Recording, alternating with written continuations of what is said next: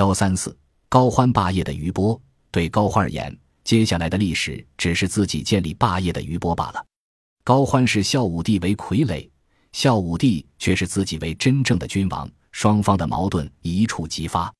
公元五百三十四年，孝武帝假称南伐梁朝，频繁调兵遣将。高欢听到风声，感觉不妙，迅速调集二十万大军，也以南伐梁朝为借口。从晋阳向洛阳进军，孝武帝无力抵抗，仓促投奔关中，成为宇文泰借以自立、对抗高欢的一张政治底牌。而当孝武帝的政治功能完成之后，第二年年初就被宇文泰镇杀了。或许他至死才明白，宇文泰是一个隐藏的更深的高欢。在此期间，高欢和宇文泰先后另立元氏皇族成员为帝。北魏分裂为东西两魏，高欢选择的是年仅十一岁的袁善简，北魏孝文帝的曾孙，立其为孝敬帝，并迁都邺城。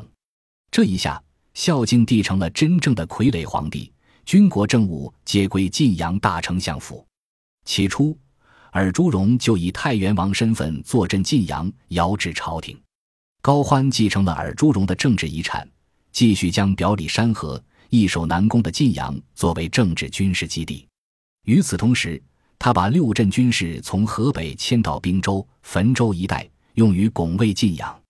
高欢本人长期居住在晋阳，指派心腹在邺城管理朝政。他和他的儿子高澄，在晋阳开启了长达十六年的霸府统治。日本史学家古川道雄认为。夜夷晋阳两都制表现了保持权威的旧王朝与新兴的军阀势力并存的状态。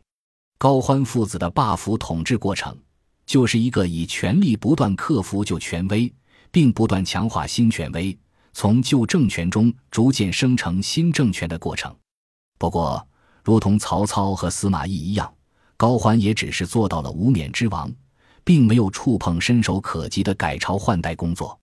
捅破那一层窗户纸，都是由他们的儿子来完成的。